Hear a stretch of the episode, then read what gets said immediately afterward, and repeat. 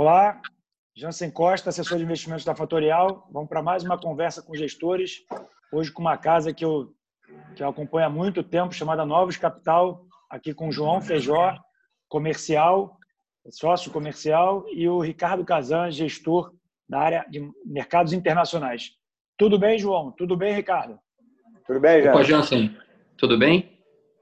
Tudo ótimo. E obrigado pela presença de vocês dois aqui nesse Conversa com Gestores. Vamos dividir esse papo aqui em dois, né? Explicar um pouco da casa, explicar um pouco para as pessoas que não conhecem vocês aqui na Novus com o João. E depois a gente entra falando um pouco com o mercado, esse mercado bastante conturbado nos últimos dias, aí com o nosso amigo Ricardo Kazan. Fechado, pessoal? Tá fechado. Vamos lá. Então, João, bom, como a gente sempre começa aqui no nosso bate-papo, explica um pouquinho aí quem é o João e depois fala um pouco aí da casa que está aqui com a apresentação da Novus Capital. Maravilha. Jansen, mais uma vez, obrigado pela oportunidade. Enfim, falando sobre a minha trajetória profissional, eu iniciei no mercado financeiro em 2004, trabalhando numa corretora de valores. Enfim, entrei como ponta de mesa, fui crescendo dentro da corretora até virar superintendente da mesa de operações. Em 2008, a gente teve a oportunidade, um grupo de pessoas dessa corretora, de montar uma gestora de recursos chamada Hora Investimentos, que faziam parte alguns ex-sócios do Pactual. Enfim, na época ainda era Pactual. Enfim, e na hora eu tive o desafio de liderar a área de relações com investidores. Foi ali minha primeira oportunidade nessa área que eu já trabalho desde esse momento. E aí passei uma temporada de 2011 a 2013 morando em Nova York, estudando. E aí, quando eu voltei em 2013, eu me juntei à sociedade da Flag, que foi uma gestora que foi originada pelo Luiz André e Rodrigo Galindo, que vem a ser, enfim, que são hoje, né, os dois sócios fundadores da Novus Capital. A gente fez uma fusão em setembro de 2018 com o pessoal da Modal Asset e desde então a gente está aí na Novus Capital realizando esse trabalho. Até aproveitando para falar um pouco sobre a Novus Capital, né, a gente fez esse movimento super relevante na nossa história, muito por conta da complementariedade dos dois times, né? A Modal Asset era uma casa muito focada na gestão de renda fixa, né? E aí quem exercia essa responsabilidade de gestão de renda fixa era o Luiz Eduardo Portela, e a gente na Flag, naquele momento, era uma casa que tinha uma forte atuação em renda variável e nessa parte de mercado internacional. Então, o Kazan, inclusive, fazia parte da sociedade da Flag, tinha uma sinergia aí, e aí foi a principal motivação da fusão. O Kazan e o Tomás, que era o nosso economista na Flag, já haviam trabalhado com Portela lá atrás, na mesa proprietária do Banco Modal de 2005 a 2010. Então, isso, na verdade, só reforçou a nossa vontade de fazer esse movimento para originar essa casa multidisciplinar, né? Para a gente conseguir, com esse movimento, ter uma estrutura mais robusta, né? Hoje a gente tem um time de 25 profissionais, todos com excelência acadêmica e com uma longa história em mercado. E, acima de tudo, a gente hoje também tem uma grade de produtos que a gente consegue oferecer diferentes fundos de investimentos para diferentes perfis de clientes, né? Isso só foi possível por conta dessa fusão. Legal. Acho que é importante frisar aí, João, quando vocês juntaram, vocês ficaram com um tamanho bastante relevante. A Flag, junto com o Modal Asset, hoje a Novus tem quanto de patrimônio sob gestão? Hoje a gente está com aproximadamente 2 bilhões. Na largada da fusão, a gente juntou ali a soma dos assets under management das duas casas, dava algo próximo a 1 bi. E a gente, no ano passado, que eu acho que foi, né, o primeiro ano, efetivamente, dessa turma trabalhando em conjunto, a gente teve um crescimento bastante positivo. Foi um ano, do ponto de vista de performance, também excelente. Um ano onde a gente conseguiu evoluir diversas parcerias, aí, enfim, diversas prospecções se confirmaram, principalmente no segundo semestre do ano, fizeram com que a gente alcançasse essa marca de 2 bilhões sob gestão. Primeiramente, parabéns aí pela marca. Acho que somando o time, né, que as pessoas tinham dúvidas se ia dar sinergia, mostra que o tempo e a junção foram bem positivas aí, nada mais do que 2 bilhões de patrimônio sobre gestão. João, você fala um pouquinho, então, quantos produtos vocês têm hoje aí na grade da Novus? Eu sei que vocês criaram alguns produtos que são bem interessantes depois da fusão. Fala um pouquinho aí para as pessoas que não conhecem a casa, como é que vocês estão posicionados hoje. Perfeito. A gente tem, como eu comentei, uma grade de produtos que a gente consegue atender aos diferentes perfis de cliente. Então, são 5 fundos, mas a gente gosta de destacar, né, que a gente tem uma estratégia que dá origem a todas as outras estratégias da gestora. Então, basicamente, o que eu quero dizer é que o Novus Macro, que é o principal fundo da casa, né, é ele que retém a atenção de toda a nossa equipe de gestão, de toda a nossa área de pesquisa econômica e análise de ações. Quer dizer, o foco é para esse produto e o resto é... A gente basicamente faz uma matriz de risco para cada um dos fundos de acordo com o perfil de volatilidade de cada um deles. Então, o Novus Macro é um fundo multimercado que opera os mercados de renda fixa, renda variável, commodities e moedas. É um fundo que roda com uma vol de 8 para entregar CDI. É difícil falar em CDI hoje em dia, né? Porque o CDI caiu bastante, mas a gente mira ali algo próximo a 10, 11% ao ano. Vale falar que a gente vem entregando isso com consistência. E aí a gente passa também falar um pouco dos produtos mais conservadores, né? Enfim, os produtos que a gente trata como produtos de entrada, o Novus Institucional, que é um fundo multimercado de baixa volatilidade com liquidez diária. É um fundo que, para muita gente, funciona como um produto de caixa, porque ele dá, enfim, uma rentabilidade, né, ao longo de muitos anos. Esse fundo tem um histórico de mais de 14 anos e, consistentemente, ele entregou um resultado superior ao CDI, quer dizer, então funciona assim como uma excelente alternativa e ele acaba sendo 30% do risco do macro. Só para exemplificar isso, então se o macro, por exemplo, tem uma posição em bolsa, comprado em bolsa de 10%, esse fundo vai ter a mesma posição, mas num tamanho menor, 3%. Sim. Isso vale para os outros mercados também. Esse fundo ele só tem uma questão, ele não pode operar no mercado internacional, porque ele é um fundo enquadrado na legislação 4661, mas enfim, todas as outras estratégias, exceto a parte de mercado internacional, entram para dentro desse fundo nessa proporção de 30%. Legal. Depois a gente tem um produto de previdência, que é um produto, inclusive, da linha Advisor, ele é exclusivo da XP, quer dizer, só clientes da XP conseguem acessar esse produto. Isso foi até uma própria demanda da XP, a gente tem uma parceria super consolidada e não à toa, né? A gente está aqui conversando com você, que é um dos nossos principais parceiros dentro da XP. Eles demandaram um produto de previdência nos moldes do institucional, desse fundo que eu comentei anteriormente. Tá. E a gente, por entender que previdência, né, é um investimento que você deve analisar num horizonte maior do tempo, a gente entendia que esse fundo tinha que ter um pouco mais de volatilidade. Então, ao invés dele ser 30% de risco do Novus Macro, esse fundo ele roda com metade de risco do Novus Macro. Então, seguindo aquela mesma linha, o macro com uma posição de 10%, ele teria uma posição de 5%. Você conseguiu encaixar na parte de previdência a parte internacional ou você não tem previdência na parte internacional?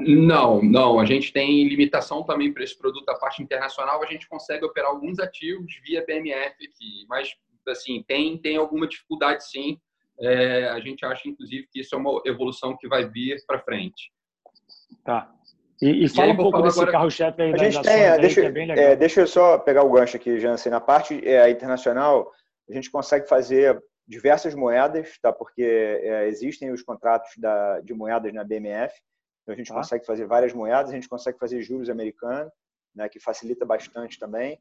Petróleo a gente conseguia fazer, mas a BMF ela desativou o contrato de petróleo, então hoje em dia a gente não consegue mais. Então os mercados que a gente consegue replicar, normalmente eles são o mercado de treasury e o mercado de moedas. Tá bom, Bom, obrigado pela ajuda aí, que eu não tinha essa profundidade de conhecimento aí na parte de previdência, dado que está tendo essa evolução dia após dia aí pela SUSEP. Mas vamos falar... Basicamente, né, os ativos negociados lá fora que estão disponíveis na BMF, a gente tem a oportunidade de fazer. E aí, falando dos produtos mais agressivos, a gente tem o Novus Ações Institucional, que é um fundo de ações, que respeita muito uma característica forte da casa, que você conhece bem, né? A gente é uma casa que se diferencia pela nossa análise de pesquisa econômica, o nível de profundidade que a gente faz nesse trabalho de pesquisa econômica. Inclusive, a gente é extremamente premiado, né, nessa parte de projeção de indicadores econômicos, que são fundamentais, que geram inputs para a equipe de gestão, né, elaborarem as teses de investimento. Então, o nosso fundo de ações... Ele tem essa orientação que a gente chama de top-down, ele toma risco, né? A gente monta as posições de acordo com a nossa interpretação do cenário macroeconômico. E aí é muito um jogo setorial em ativos líquidos, né? É um fundo que a gente trata ele ações livres, né? Que a gente chama de long only, e o benchmark dele é Bovespa, e é um fundo que ele foi construído em 2015 e que tem um histórico também de rentabilidade excepcional. E aí, o último produto, o Novus Retorno Absoluto, esse já foi constituído dentro da gestora mesmo, né? É o nosso produto mais novo e é um produto que a gente acredita muito. Na verdade, esse produto surgiu através da provocação de um parceiro muito relevante nosso, porque entende que a gente tem uma qualidade muito grande nessa parte de gestão de renda variável. A gente, dos nossos 10 gestores, a gente tem 3 gestores seniors ali na parte de renda variável com mais de 20 anos de experiência fazendo gestão de fundos multimercados, mas alocando risco, né, em bolsa.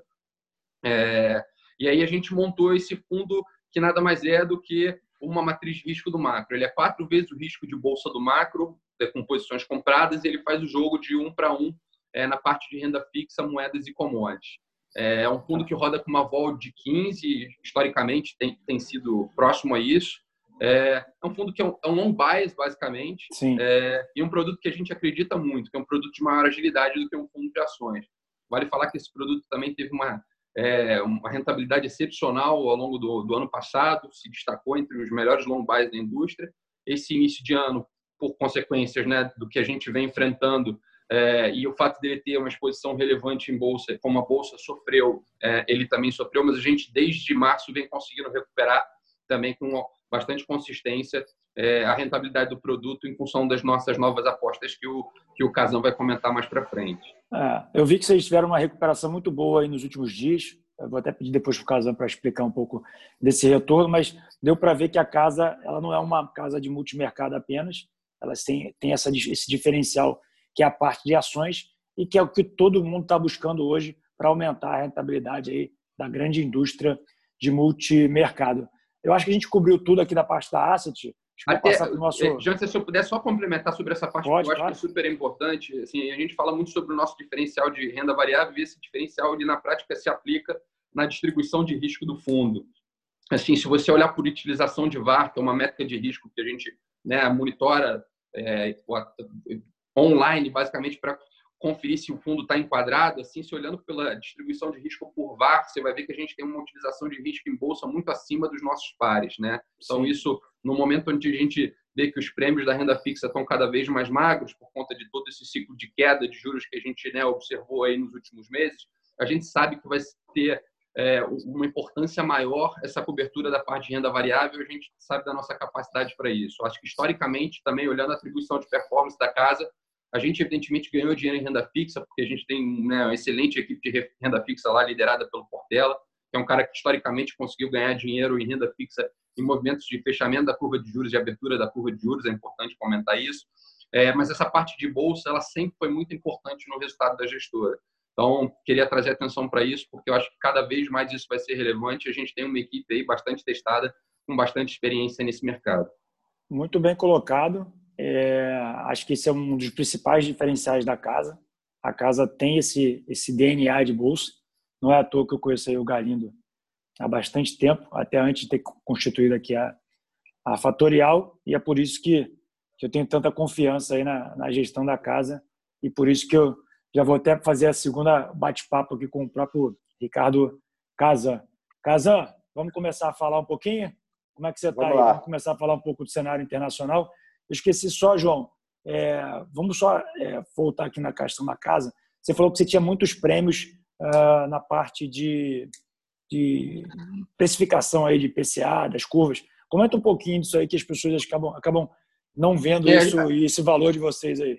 Exatamente. A gente gosta de chamar atenção para isso, porque, de fato, a gente tem tido muita consistência. A gente, recorrentemente, tem sido citado no Top 5, que é um ranking do Banco Central, que envolve todas as instituições financeiras do país, sejam bancos estrangeiros, né, os bancos de varejo, né, enfim, consultorias, outras gestoras. E a gente tem sido sempre citado aí nessa parte de projeção de indicadores econômicos. A gente se diferencia muito nessa parte de projeção de inflação, que é um aspecto muito importante quando a gente monta posições, seja em renda fixa, seja em bolsa. Tanto também vem se diferenciando na parte de projeções de câmbio e Selic. Então, a gente traz atenção para isso, porque a gente tem bastante orgulho do trabalho que o nosso time ali macro vem desempenhando. E os fundos também, enfim, historicamente, como a gente fez uma fusão e a gente carregou o histórico dos fundos das outras casas que a gente, né, fazia parte da sociedade, os fundos também já foram premiados ao longo da nossa vida, né? Enfim, sim, foram prêmios que a gente ganhou em outras gestoras, mas que a gente carrega o histórico porque eram essas pessoas que estão hoje diretamente ligadas à gestão que tocavam esses mandatos. Então, a gente gosta de reforçar isso. É porque, apesar da gente ter uma história aí de... Estamos caminhando para completar 2 anos, a gente tem bastante estrada aí em mercado. Já fazemos isso há bastante tempo. Uma coisa que eu chamo a atenção sempre aqui no podcast e aqui falo com as pessoas é que asset, né, gestora é time, né? Então, a qualidade do time, a fusão da casa e a continuidade de uma boa gestão constituem grandes alicerces, né? Grande capacidade de gerar retorno ao longo do tempo. Já deixo meus parabéns aqui para vocês aí por esses 2 anos aí. Você me acompanhou desde o meu início aqui e eu vi aqui a questão da fusão de vocês e, efetivamente, agora que vocês nasceram praticamente, né? Estou com 2 anos aí de início, é só o início de uma longa jornada de vocês. Mas acabei cortando o Kazan.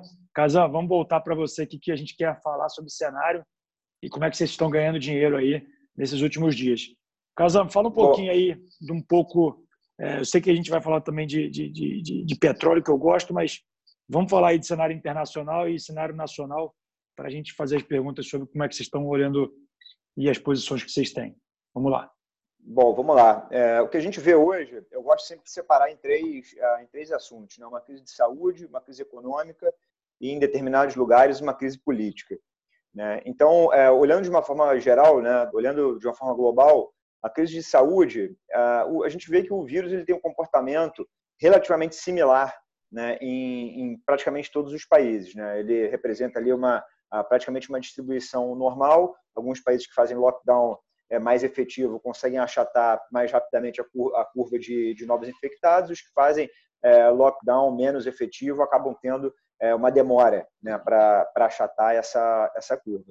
Então, com relação à crise de saúde, o que a gente vê é que as curvas de novos infectados diária, né, de diversos países, principalmente na Ásia e na Europa, né, que foram países que fizeram o lockdown bem efetivo, elas começam a entrar numa trajetória bem declinante, alguns já com praticamente números irrisórios de novos infectados por dia, e isso está permitindo com que as economias na Ásia e na Europa consigam entrar no período de saída, né, do lockdown. Então, a gente vê isso acontecendo na Itália, vê acontecendo na Espanha, outros países da Europa, outros países da Ásia. Então, a gente entra num período de retomada econômica, né? Olhando aqui para as Américas, os Estados Unidos...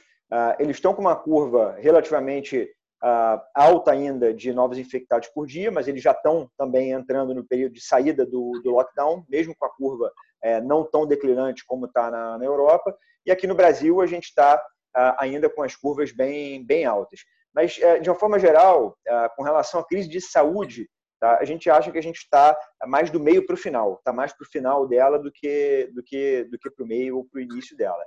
Então, a gente entra numa fase global de retomada da economia. E aí você vai entrar na discussão se a retomada é em V, se a retomada vai ser um U ou se vai ser um L, né? Eu acho que alguns setores vão retomar em V, né? Manufaturas, setores que estão com demanda reprimida vão retomar em V, outros setores vão retomar em U, outros setores vão retomar em L. Eu acho que vai ser algo bem dissipado, tá? Mas tenho mais dúvida do que certeza com relação a isso. E acho que alguns componentes estruturais eles vieram para ficar, né? Por exemplo, o setor aéreo, eu acho que vai ser um setor que vai acabar demorando mais a se recuperar, o setor de lazer, né? De turismo, ele vai acabar demorando um pouco mais a se recuperar também. Então, essa é a forma que a gente está vendo, tá, com relação à crise de saúde. A gente entra na parte econômica, eu acho que foi um pouco isso que eu falei, vai ser determinada, cada setor vai ter um pace de recuperação, né? Que um vai ser diferente do outro. E com relação à crise política, aí foram alguns países que conseguiram transformar essas duas outras crises em crise política, e aí foi um pouco o caso do Brasil. Do Brasil. Os poucos que conseguiram transformar isso numa crise política. A gente vai ter que entender como isso vai se desenrolar. Qual foi a forma que foi combatida, né? Essas duas crises iniciais, principalmente? A forma que elas foram combatidas, a crise de saúde com o lockdown e a crise econômica, ela foi combatida com uma política fiscal super expansionista, tá? De todos os tesouros praticamente do mundo. e uma expansão monetária muito alta também, né? Uma expansão bem agressiva em termos monetários, com aumento de balanço de praticamente todos os bancos centrais do mundo. Então, eu faço uma brincadeira que em 2008, 2009, quando a gente estava saindo da crise, tinha emergentes que tinham juros altos. Né? Então, você tinha a possibilidade de, você não quer estar no juro zero nos Estados Unidos, né? Mas você consegue ir para um emergente, se você tiver apetite a risco, e receber uns juros altos em alguns emergentes. Hoje, nem emergente você consegue mais receber juros altos. Você vem para o Brasil, por exemplo, você vai receber 3, né? Você vai para o México, você vai receber 5. Então, literalmente não tem mais juros no mundo. No mundo. Né? Isso muito por conta da necessidade global, né, de ter que reduzir juros, por conta de não termos inflação, né, no mundo inteiro, e por conta de a continuidade de políticas expansionistas já desde 2008. Né? Você implementou o quantitative easing nos bancos centrais, e hoje em dia não são só os Estados Unidos, o Reino Unido, o Japão e a Europa que usam. Hoje em dia você tem a Austrália usando, você tem a Nova Zelândia usando, você tem o Brasil falando em fazer o twist, né? Não é um quantitative easing, mas comprar títulos de mais longo prazo. Então, hoje em dia virou um instrumento que era restrito a 4 bancos centrais, né, de 2008 para cá. Ele virou um instrumento que foi globalmente utilizado. Então, isso a gente está falando que a gente tem mais dinheiro, né, circulando no mundo, a gente tem uma expansão, né, dos balanços de todos os bancos centrais, com juro muito baixo. Então, isso para a gente se traduz em esse dinheiro corre para algum lugar. Né? Para onde que esse dinheiro vai correr? Esse dinheiro vai correr, na nossa opinião, para onde tiver juros e para ativos que representem ativos reais e que sejam um safe haven, né? Que sejam um porto seguro, que você tenha uma proteção contra desvalorização de bancos centrais. Né? Então, assim, eu acho que a gente está falando que esse dinheiro, de uma certa forma, a gente já viu ele correr para a Bolsa Americana, que é onde você consegue ter algum crescimento. Né? Então, a gente já viu uma recuperação bem, bem acentuada da Bolsa Americana. A gente tem posição na Bolsa Americana, a gente aproveitou a piora para comprar. Tanto os setores que são mais chamam mais nossa atenção, que é o setor de tecnologia, né, que é menos suscetível a todo esse problema econômico que a gente vive, né, porque é um setor que ainda estava se destacando e segue se destacando ainda mais com toda essa questão do vírus, assim como o tradicional S&P, né, o índice da Bolsa Americana. Então, a gente, ao longo dessa crise, a gente comprou tanto Nasdaq quanto S&P, tá? Já acreditando que o dinheiro correria para onde você acharia que seria o país, né, a economia que teria maior possibilidade de crescimento. Um outro ativo que a gente gosta, nesse mesmo sentido, é o ouro. E aí o ouro, né, ele não te dá possibilidade de crescimento, como a Bolsa Americana, como os Estados Unidos, mas ele te dá valorização. Ele te dá a possibilidade de valorização. O custo de carrego dele é muito baixo, né, porque os juros hoje nos Estados Unidos e no mundo inteiro é zero. Então, o custo de carrego, né, de você ficar com uma posição no ouro é muito baixo, e ele te dá uma proteção, e é um ativo que é um porto seguro ali, que é um safe haven, né, é um ativo que ele não está suscetível à desvalorização de valorização de moedas de bancos centrais. Tá? Então, a gente são duas posições que a gente gosta, a gente tem ainda, tá? Essas duas. Você não vai falar do teu petróleo, não? Do petróleo tão comentado nos últimos dias? É que o petróleo hoje... Ficou tranquilo? A gente até tem a opinião que o petróleo ele pode seguir numa tendência de continuar subindo, né? Ele tem subido nas últimas semanas, mas ele... Existem algumas dúvidas que fazem com que talvez não seja tão atrativo a gente ficar posicionado nele, utilizar risco para ter um posicionamento nele. Primeiro que ele está com uma volatilidade enorme. Tá? O petróleo tem oscilado 5%, 10% por dia. Então, uma volatilidade enorme. Segundo, que eu tenho dúvidas com relação a como vai ser essa retomada. Entendeu? A gente teve uma descompressão. Essa primeira alta do petróleo, para mim, foi uma descompressão de uma commodity que estava muito achatada, né? Que estava muito amassada. Daqui para frente, eu acho que vai depender um pouco mais de como vai ser essa retomada da economia. E aí eu tenho dúvida no setor aéreo, eu tenho dúvida como se vai ter alguma mudança estrutural no consumo de petróleo por conta do setor aéreo. Eu estou vendo a gasolina começar a melhorar mais, porque as pessoas estão dirigindo mais, né? Porque quando você tem seu próprio carro, você fica mais isolado. E aí o diesel não está sendo tão beneficiado, porque transporte público, por exemplo, que usa mais diesel, as pessoas acabam evitando um pouco o transporte público. E a parte de querosene de aviação, né? Que essa está bem ruim, né? Então, assim, a gente acaba tendo um pouco mais de dúvida no petróleo. O ouro, por exemplo, é uma commodity que a gente gosta mais, que a gente tem se posicionado mais e operado mais ele. Então, acho que na parte externa, é essa forma que a gente vê. Eu acho que a gente está, em resumo, a gente está saindo da crise de saúde, a crise econômica, a gente está saindo dela também, está entrando num período de recuperação, tá? Que aí eu não sei te dizer se a recuperação vai ser em V, vai ser em L, vai ser em U. O que a gente acredita é que cada setor vai responder de uma forma, né, de acordo com essas, de uma maneira diferente, de acordo com essas letras. E o que fica, que isso possivelmente vai ser o que é mais importante, o que fica é a expansão monetária e a expansão fiscal. O que fica é o aumento de dívida de todos os países, né, o aumento da dívida PIB e a expansão de balance sheet de todos os bancos centrais praticamente do mundo. Isso é o que fica, e esse dinheiro, como eu falei, esse dinheiro ele tende a correr para onde tem crescimento e para ativos que são um porto seguro, que não estão suscetíveis à desvalorização de banco central. E a acho que lá fora inflação nos ativos, né? Como aconteceu nos Estados Unidos, se repetir aqui, a Bolsa deve galopar. Acredito que sim. Acredito que sim. Então, no cenário externo, é isso. Eu acho que no cenário interno, como eu falei, a gente adicionou um componente a mais, que foi a crise política, né, que a gente vai ter que ver aí, principalmente ao longo das próximas semanas, com a divulgação do vídeo, da reunião, a fatídica reunião lá do final de abril, para entender como é que vai se desenrolar essa crise política. E na parte de vírus, a gente ainda está, né, na parte de crise de saúde, a gente ainda está fazendo novas máximas de números de infectados diariamente. Em algum momento essa curva vai virar, a gente vai entrar num plano de saída do lockdown, de retomada da economia. Já foi divulgado hoje até como vai ser, que é similar ao que a gente viu nos Estados Unidos, mas como vai ser esse plano de saída aqui no Rio de Janeiro, por exemplo.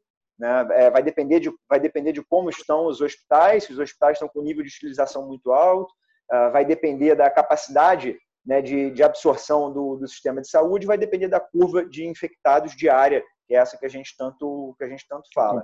Então, eu acho que em junho talvez seja um momento, né, início de junho, não sei se a primeira quinzena ou se a segunda quinzena de junho vai ser um momento que a gente vai entrar nessa discussão de saída, né, do lockdown, e aí com isso a gente entra nesse processo de retomada econômica, assim como o mundo está entrando também. Então, a gente acha que a Bolsa aqui no Brasil, ela ficou muito, muito descontada com relação aos movimentos globais. Tá? A gente estava falando antes aqui, a Bolsa ainda está caindo muito, né? Comparando com uma Bolsa americana, a Bolsa americana, né, bem próxima dos highs. Então, a gente acha que vai acabar acontecendo essa descompressão em Brasil também, mas muito vai depender do cenário político. Tá? Então, a gente acaba tendo uma posição também em Bolsa Brasil, uma alocação que às vezes está maior, às vezes está menor, né? De acordo com o preço, de acordo com como a gente está achando que os movimentos vão acontecer. E, fora isso, eu queria, só para finalizar aqui, eu queria chamar a atenção também de duas posições, que a gente fez maior há algumas semanas atrás, que foi muito boa, que permitiu a gente ter, deu parte dos ganhos desse mês, que foi uma posição aplicada em juros, acreditando que o Banco Central iria cair os 75 pontos base que ele caiu. A gente trocou parte da posição comprada em Bolsa por uma posição maior aplicada em juros, nos juros curtos, né, no janeiro 21. A gente conseguiu se beneficiar disso e hoje reduzimos, a gente está um pouco menor na posição de juros e maior em Bolsa. E a outra questão que eu queria chamar a atenção é com relação ao mercado de câmbio, né, que foi um mercado que sofreu muito, né, ao longo desse ano. O real ele foi a pior moeda do mundo, já era antes da crise e durante a crise ele continuou sendo, né, a pior moeda do mundo em termos de valorização. Mas a gente viu uma postura, com a proximidade do 6, né, na semana passada, a gente viu uma postura mais agressiva do Banco Central. Até antes dessa live aqui eu estava vendo o Roberto Campos numa outra live, ele indicando que o Banco Central pode vender mais reserva, pode ser mais agressivo na venda de reserva. Então, eu acho que, em termos de underperformance, na cabeça do Banco Central, eu acho que deu para eles já. Eles não querem que a moeda siga underperformando como estava. Estão dispostos a vender mais, a dar mais liquidez para o mercado. Então, a gente acaba acreditando que, além de... Como a volatilidade está alta da nossa moeda, tem a possibilidade da volatilidade do real ceder, assim como os outros pares emergentes estão cedendo também. Tá? Então, a gente acha que as vols dos mercados vão cair, principalmente com essas vendas do Banco Central, e mostrando que não quer que a moeda passe de 6. É claro que o câmbio é livre, mas ele não quer que underperforme todo dia e o câmbio perca parâmetro. Né? Tá exagerado. E, além disso, a gente tenta buscar uma descompressão do real em relação aos pares. Então, a gente, recentemente, né, na semana passada, na proximidade ali dos 6, a gente começou a montar uma posição vendida em dólar um pouco maior, que era um mercado que a gente estava de fora aí há bastante tempo. Então, assim, acho que é isso. A gente tem algumas outras posições, mas são menores. Não vale a pena a gente gastar o tempo aqui falando. Sim. Deixa eu só fazer uma pergunta que, geralmente, depois da crise, os clientes começaram a fazer e começaram a questionar as gestoras e até a nossa maneira de olhar para as casas. Vocês fazem algum hedge para o cenário que vocês estão falando bem errado, alguma proteção via opções, alguma coisa que vocês façam? Vocês têm essa visão na casa? Como é que vocês fazem isso? Olha, depende se você tem hedge barato, se você não tem hedge barato. Então, por exemplo, a gente tem algumas apostas otimistas, né, no fundo. Mas eu tenho uma aposta que protege, por exemplo, que é o ouro. Então, hoje, eu não enxergo o ouro como um hedge, mas ele, dependendo do cenário que ocorra, ele acaba sendo um hedge. Né? Se for um cenário de estresse global, o ouro vai ser um hedge, o ouro vai subir. Né? Se for um mercado de alta de juros, eu acho que eu vou perder tanto no ouro quanto nas outras posições que eu tenho. Então, hoje, eu diria que o ouro serve como uma proteção. Se a gente tiver hedge barato, às vezes a gente faz essa proteção, às vezes não. Mas muitas das vezes, Jansen, eu prefiro estar menor do que estar com hedge. Uma coisa que eu ia complementar, Jansen. Então, eu posso ajustar a minha posição em termos de tamanho, né? Tá menor convicção. Em tamanho, de acordo com a minha convicção, porque se eu estou achando que eu tenho que ter algum hedge na minha carteira, talvez eu esteja um pouco incomodado. Então, eu prefiro ter um tamanho menor. Né?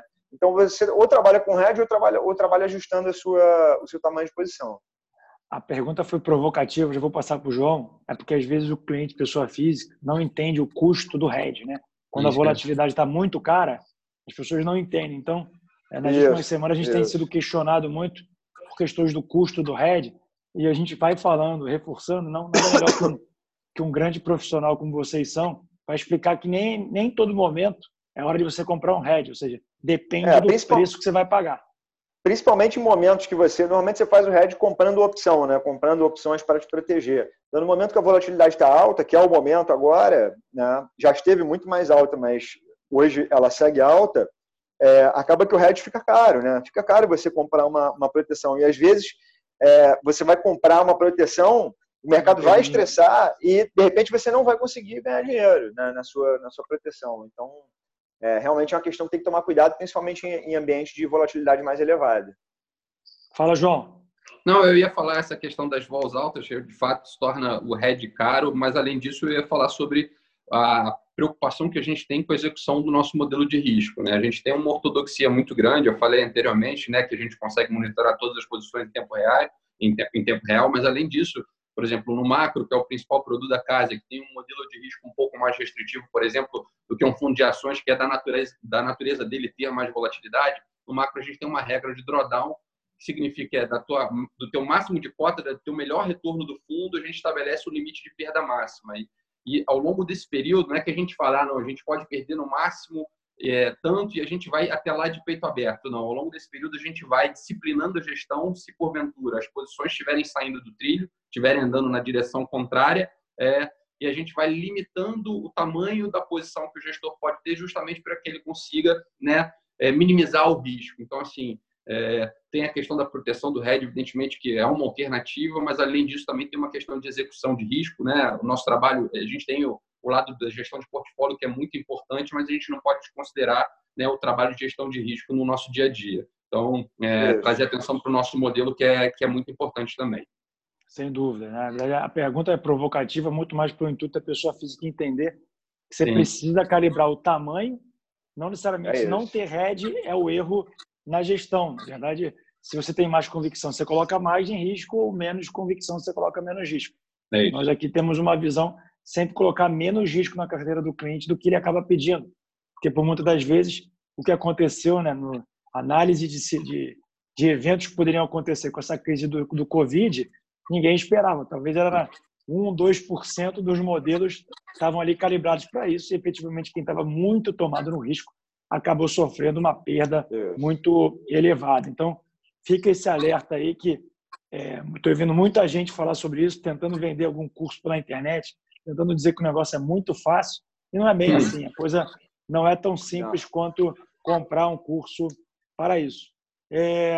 Queria que você falasse, Kazan, se você pudesse, quais são os setores aqui da Bolsa que vocês estão aí comprados, que vocês estão olhando para essa retomada, para a gente começar a encerrar aqui o nosso bate-papo, para a gente não se alongar no tempo. O setor que a gente gosta, né? Como eu falei, tem mudanças estruturais acontecendo, então o setor que a gente gosta é esse setor voltado ao mercado eletrônico, né? ao mercado... canal de venda online, né? Canal de vendas, e-commerce, estava me fugindo a palavra aqui.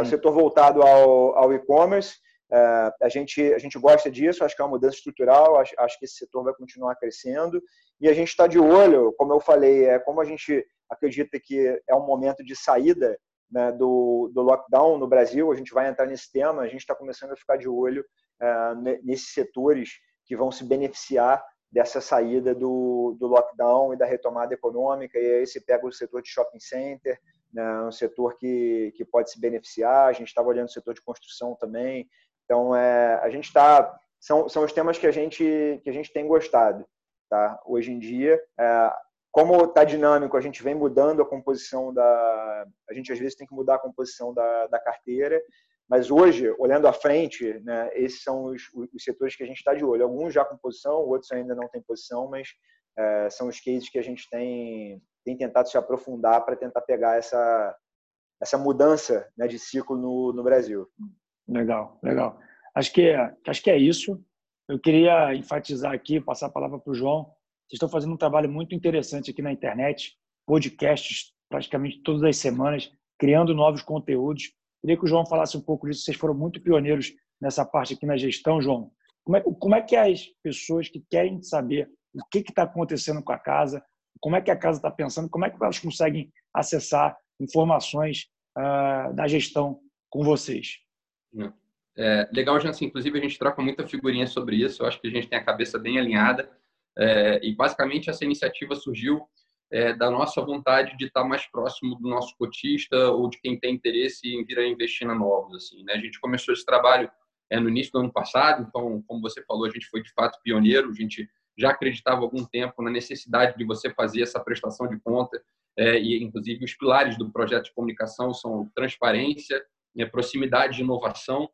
Então, a gente tem diferentes formatos de conteúdo, mas o conceito geral é, de fato, prover informação, né? Dividir um pouco das nossas teses de investimento. Antigamente, um cliente acessava um fundo, ele invariavelmente dependia que a informação chegasse nele através de uma carta mensal, enfim, um formato que a gente não acredita mais tanto. E mais do que isso, a gente é representado, né, por uma série de assessores que também distribuem outras casas, e a gente sabe da importância de prover informação para esses assessores. Você é um cara muito técnico, entende muito de mercado, tem uma série de clientes, mas acompanha outras casas também, então eu me sinto na obrigação de passar informação no detalhe para que você consiga, né, defender a nossa casa num momento de desempenho aquém do que a gente normalmente entrega, porque esse tipo de situação ela acontece, enfim, acontece com todas as gestoras. Então, a gente queria muito ajudar nesse processo educativo de fazer com que as pessoas consigam compreender melhor, qual é o trabalho por trás de uma gestora, né? O que efetivamente a gente faz lá no nosso dia a dia, que é um trabalho exaustivo e de bastante dedicação, de aprofundamento de pesquisas, sejam macroeconômicas, microeconômicas, pessoal da gestão, enfim, tem uma vida árdua aí, dedicada a isso. Então, esse projeto é para dividir um pouco do que a gente faz internamente. Então, via podcast, a gente tem um podcast semanal, toda sexta-feira a gente libera no final do dia, e aí vocês conseguem absorver todas essas informações através das plataformas de streaming. Então, a gente está no Google Podcast, no Spotify, no Apple Podcast, no Deezer. A gente tem um canal no YouTube onde a gente faz algumas conversas dentro da Novus sobre temas relevantes. Já falamos sobre política monetária no Brasil, política econômica nos Estados Unidos, reforma tributária. Quando teve aquele problema das queimadas na Amazônia, a gente explorou muito esse tema. Então, é tentar compartilhar muito do que a gente estuda de uma forma mais didática e objetiva com quem tem interesse pelo assunto. E, além disso, a gente tem o Instagram, que é a nossa principal vitrine, que lá quem nos segue, @NovusCapital, vai conseguir acompanhar todo esse conteúdo que a gente desenvolve. Bom, acho que eu já deixo meus parabéns mais uma vez pelo conteúdo, é muito rico. Acho que todas as pessoas físicas que querem investir em um fundo onde há transparência e você deixa de ser passageiro da cota, porque eu vejo que as pessoas físicas são muito passageiros da cota, a Novus é uma grande opção, ou seja, não só com fundos de multimercados, tanto quanto com fundo de ações. E você se acha que o fundo da Novus oscila muito, ou você busca aquele Novus institucional, você coloca menos posição na sua carteira para os fundos. Hoje eu te mandei uma novidade, hein, Jansen? Eu acho que você ainda não pode viu. Pode falar. Para a turma interessada em Bolsa, né, os nossos podcasts a gente sempre tratava pela ótica macro, né, que é o nosso DNA mesmo. Mas, enfim, a gente tem esse diferencial em Bolsa e a gente faz esse trabalho de proximidade com as empresas que a gente investe. Então, tem uma parte de análise de ações ali que é muito forte dentro da gestora e a gente acaba explorando muito pouco isso. E como a gente entende que cada vez mais as pessoas querem absorver esse tipo de conteúdo, a gente iniciou hoje um formato novo que chama De Olho na Bolsa, que é um bate-papo entre o nosso economista-chefe, Tomás, sempre com alguém do time de renda variável. O primeiro episódio foi com o William Araújo e com o Thiago Barbieri, que são dois analistas que já fazem esse trabalho há bastante tempo, e ficou bem legal. Então, fica a dica aí para quem nos segue, acompanhar, está lá nas plataformas de streaming todas que eu comentei. Não vou conseguir falar dele agora, porque eu ainda não ouvi. O pessoal sabe, eu tenho um podcast diário, eu vou ouvir e vou dar o furo de notícia aí nos próximos dias sobre o podcast. E aí depois mando para vocês ouvirem também. Kazan, ótimo. Obrigado, Jansen. Quer falar mais alguma coisa? Não, acho que é isso. A gente tocou nos principais pontos. Quem tiver qualquer dúvida pode entrar em contato com a gente direto ou mandar e-mail para o ri@novuscapital.com.br, ou quem quiser acessa facilmente a gente, tanto os gestores quanto o time de RI, LinkedIn, Twitter, tem o Instagram da Novus também. Então a gente está em todos esses canais de comunicação. Quem quiser qualquer informação do fundo é só entrar em contato direto com a gente. Então, obrigado, Kazan. Obrigado, João. Obrigado, Novus. A gente encerra aqui mais um bate-papo com os gestores, ficando aqui para a próxima semana a gente conversar. Tchau, tchau, pessoal. Falou. Um abraço.